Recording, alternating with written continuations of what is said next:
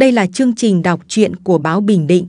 Kính mời quý thính giả nghe truyện ngắn Con gấu bông màu xanh của tác giả Phan Đức Lộc. Đông đã về từ đêm qua. Sau một đợt mưa rầm rề dai dẳng, thị trấn bỗng chốc trầm sáng. Tú ngồi bên ô cửa rợp xanh sợi cây bìm bìm, những ngón tay búp măng mảnh mai mải miết với từng đường kim mũi chỉ nhịp nhàng theo nét kẹp phấn màu trên mảnh vải nỉ màu xanh lam đã cũ. Mảnh vải này được Tú cắt ra từ tấm chăn bỏng rách bươm không còn dùng đến nữa. Nghe đài dự báo mùa đông năm nay lạnh hơn mùa đông năm ngoái, Tú tự nhủ sẽ may tặng em gái một con gấu bông thật to và ấm, đúng ngày sinh nhật của nó.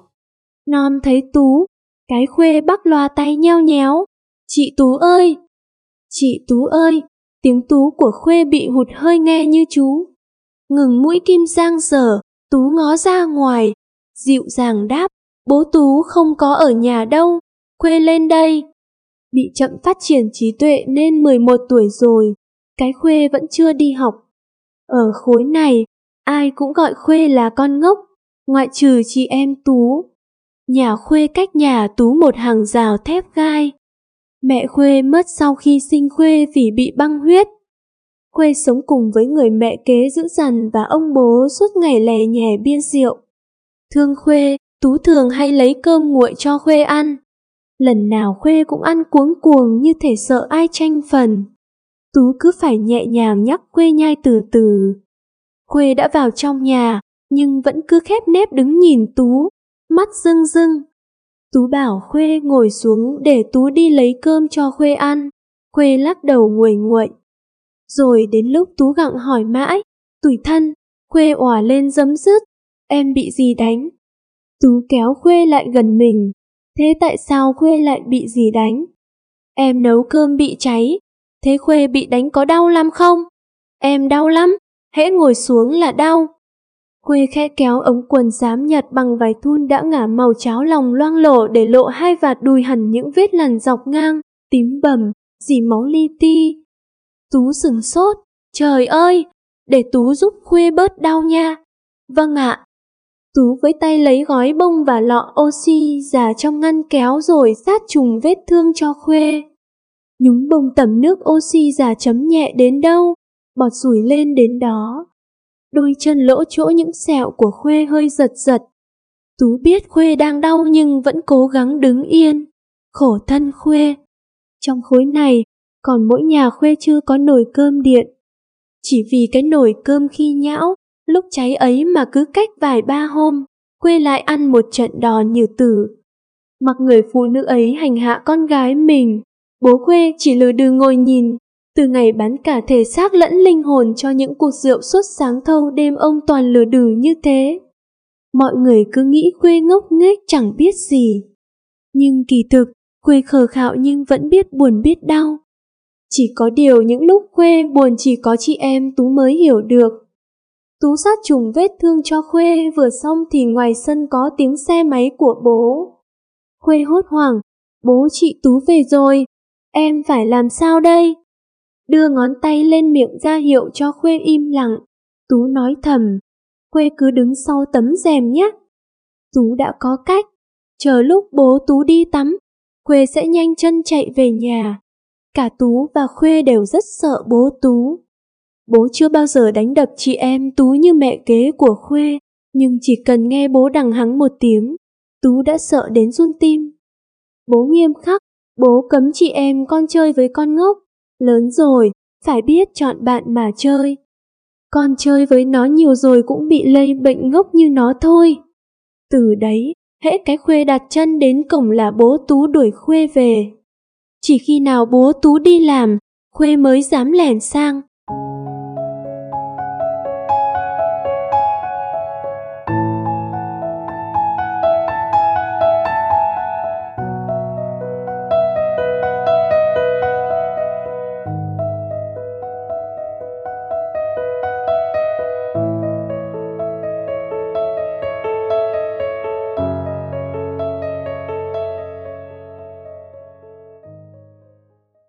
Những buổi chiều bình yên, Tú lại ngồi may bên ô cửa sổ rợp tím hoa bìm bìm, giữa tiếng chim lao xao và tiếng động cơ rì rầm ngoài ngõ. Mùa đông rét mướt như lưỡi dao cắt da, cắt thịt. Tú mặc 3 cái áo liền vẫn chưa đủ ấm. Và hình ảnh cái quần thun mỏng mảnh và những vết roi thép sắc lẹm hằn trên đùi khuê cứ thấp thoáng hiện lên trong tâm trí Tú mãi. Ngày sinh nhật của em gái Tú đang đến rất gần. Cứ lúc nào rảnh, Tú lại lôi tấm vải nỉ màu xanh ra, miệt mài may.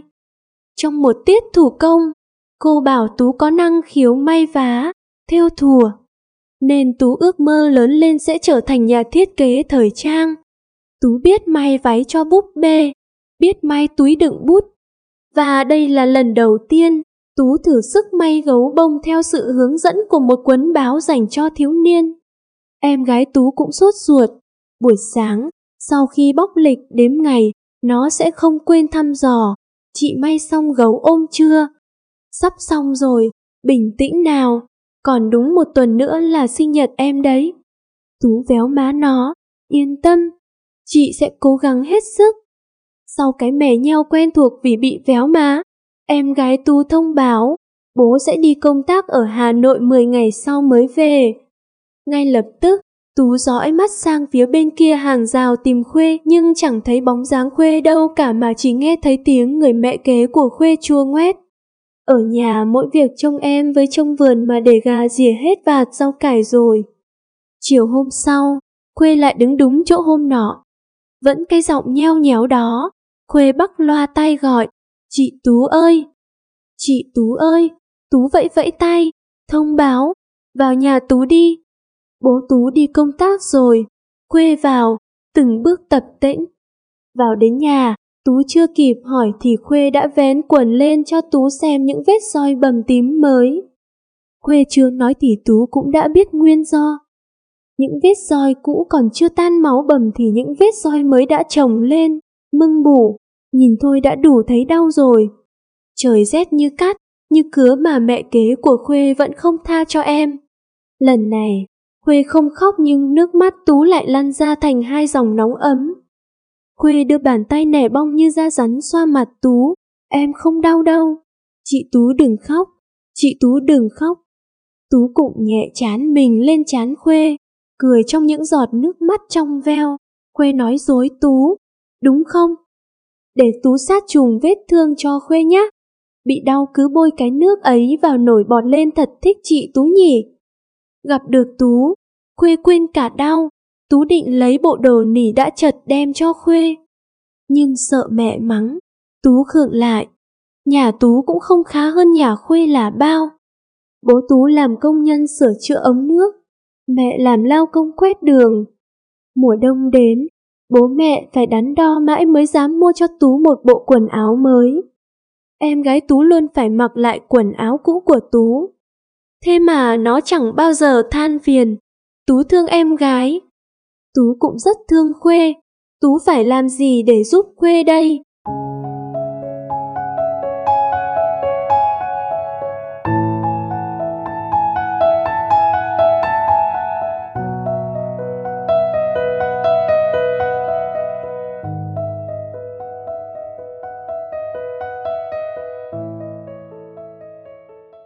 Một tuần trôi qua thật nhanh. Ngày sinh nhật em gái Tú, bố đang đi công tác, mẹ thì quét rác mãi tận khuya mới về. Tú ở nhà, tự tay làm bánh sinh nhật cho em gái bằng bột gạo nếp. Đó là chiếc bánh hình ngôi sao to bằng chiếc đĩa được Tú dán vàng ươm. Chị em Tú không có nhiều bạn, vì vậy, ngày sinh nhật cũng lặng lẽ như bao ngày bình thường khác. Đêm mùa đông, bên bếp than hồng đượm ấm, 2 chị em Tú co ro ngồi chờ Khuê. Hồi chiều, Tú đã nhắc đi nhắc lại Khuê 2 lần rằng tối nay nhớ sang dự sinh nhật em gái Tú. Khuê vâng ạ và tỏ vẻ rất vui. Thế mà kim giờ, chỉ số 8 rồi vẫn không thấy Khuê đâu. Tú vuốt tóc em gái, cố chờ Khuê thêm 30 phút nữa. Em nhé. Vâng ạ. Trong lúc chờ đợi Khuê, Tú mang tặng em gái con gấu bông màu xanh ngộ nghĩnh do tự tay Tú làm. Em gái Tú hôn lên con gấu rồi thỏ thẻ nói, em cảm ơn chị, nó thật dễ thương, em thích nó không? Em thích lắm, nhưng nó nhỏ xinh thế này thì chỉ hợp đặt trên bàn học chứ không ôm đi ngủ được. Chị nhỉ? Thoáng chút bối rối hiện lên trên gương mặt Tú. Tú đã chót hứa sẽ may cho em gái một con gấu bông to thật to để nó có thể ôm ấp khi đi ngủ. Thế nhưng Tú chưa biết sẽ giải thích với em gái như thế nào thì ngoài cổng vọng vào tiếng gọi của Khuê. Chị Tú ơi! Chị Tú ơi! Chị em Tú chạy ra mở cửa đón Khuê vào. Tóc Khuê ướt rượt sương đêm, mặt Khuê lem nhem bùn đất.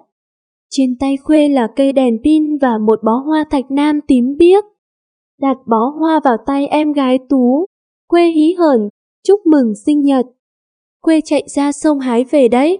Em cảm ơn chị Khuê, em gái Tú xúc động nói. Để có được bó hoa thạch nam này, Khuê đã phải chạy bộ hơn 3 cây số ra triền đê ở vùng ngoại vi thị trấn hái về. Trong bóng tối, sương đêm và hơi lạnh thổi lên từ lòng sông buốt giá. Nơi ấy có khu nhà hoang đổ nát, nơi mà một lần Tú ngồi sau xe bố đi tắt sang nhà bà ngoại đã bị ám ảnh mãi tiếng quạ thê thiết kêu khi những tờ tiền ma mù mịt bay lên theo cơn lốc. Vậy mà Khuê dám đến đó, không phải là người được tặng bó hoa, nhưng có chút gì đó nghèn nghẹn dâng lên trong lồng ngực Tú. Tú hỏi Khuê, Khuê ra đó mà không sợ bị gì đánh đòn à? Khuê vỗ nhẹ vào chiếc quần nỉ màu xanh lam đang mặc, chiếc quần lót bông bên trong của chị Tú may thật kỳ diệu. Hôm qua bị gì quất bằng roi thép, em vẫn không thấy đau. Tú chợt đánh trống lảng, chắc ai cũng đói rồi nhỉ? Chúng ta vào thắp nến thôi. Chợt hiểu ra tại sao con gấu bông được tặng lại nhỏ xinh như thế, em gái Tú vít lấy cổ Tú, lém lỉnh nói, em biết tại sao con gấu bông của em lại bé xíu xiu rồi đấy nhá. Nhưng không sao cả, em đã có một cô gấu bông to thật to để ôm mỗi tối là chị rồi còn gì. Trong gian bếp nhỏ, chiếc bánh sinh nhật hình ngôi sao đang đợi những bàn tay bé nhỏ thắp lên những ngọn nến lung linh.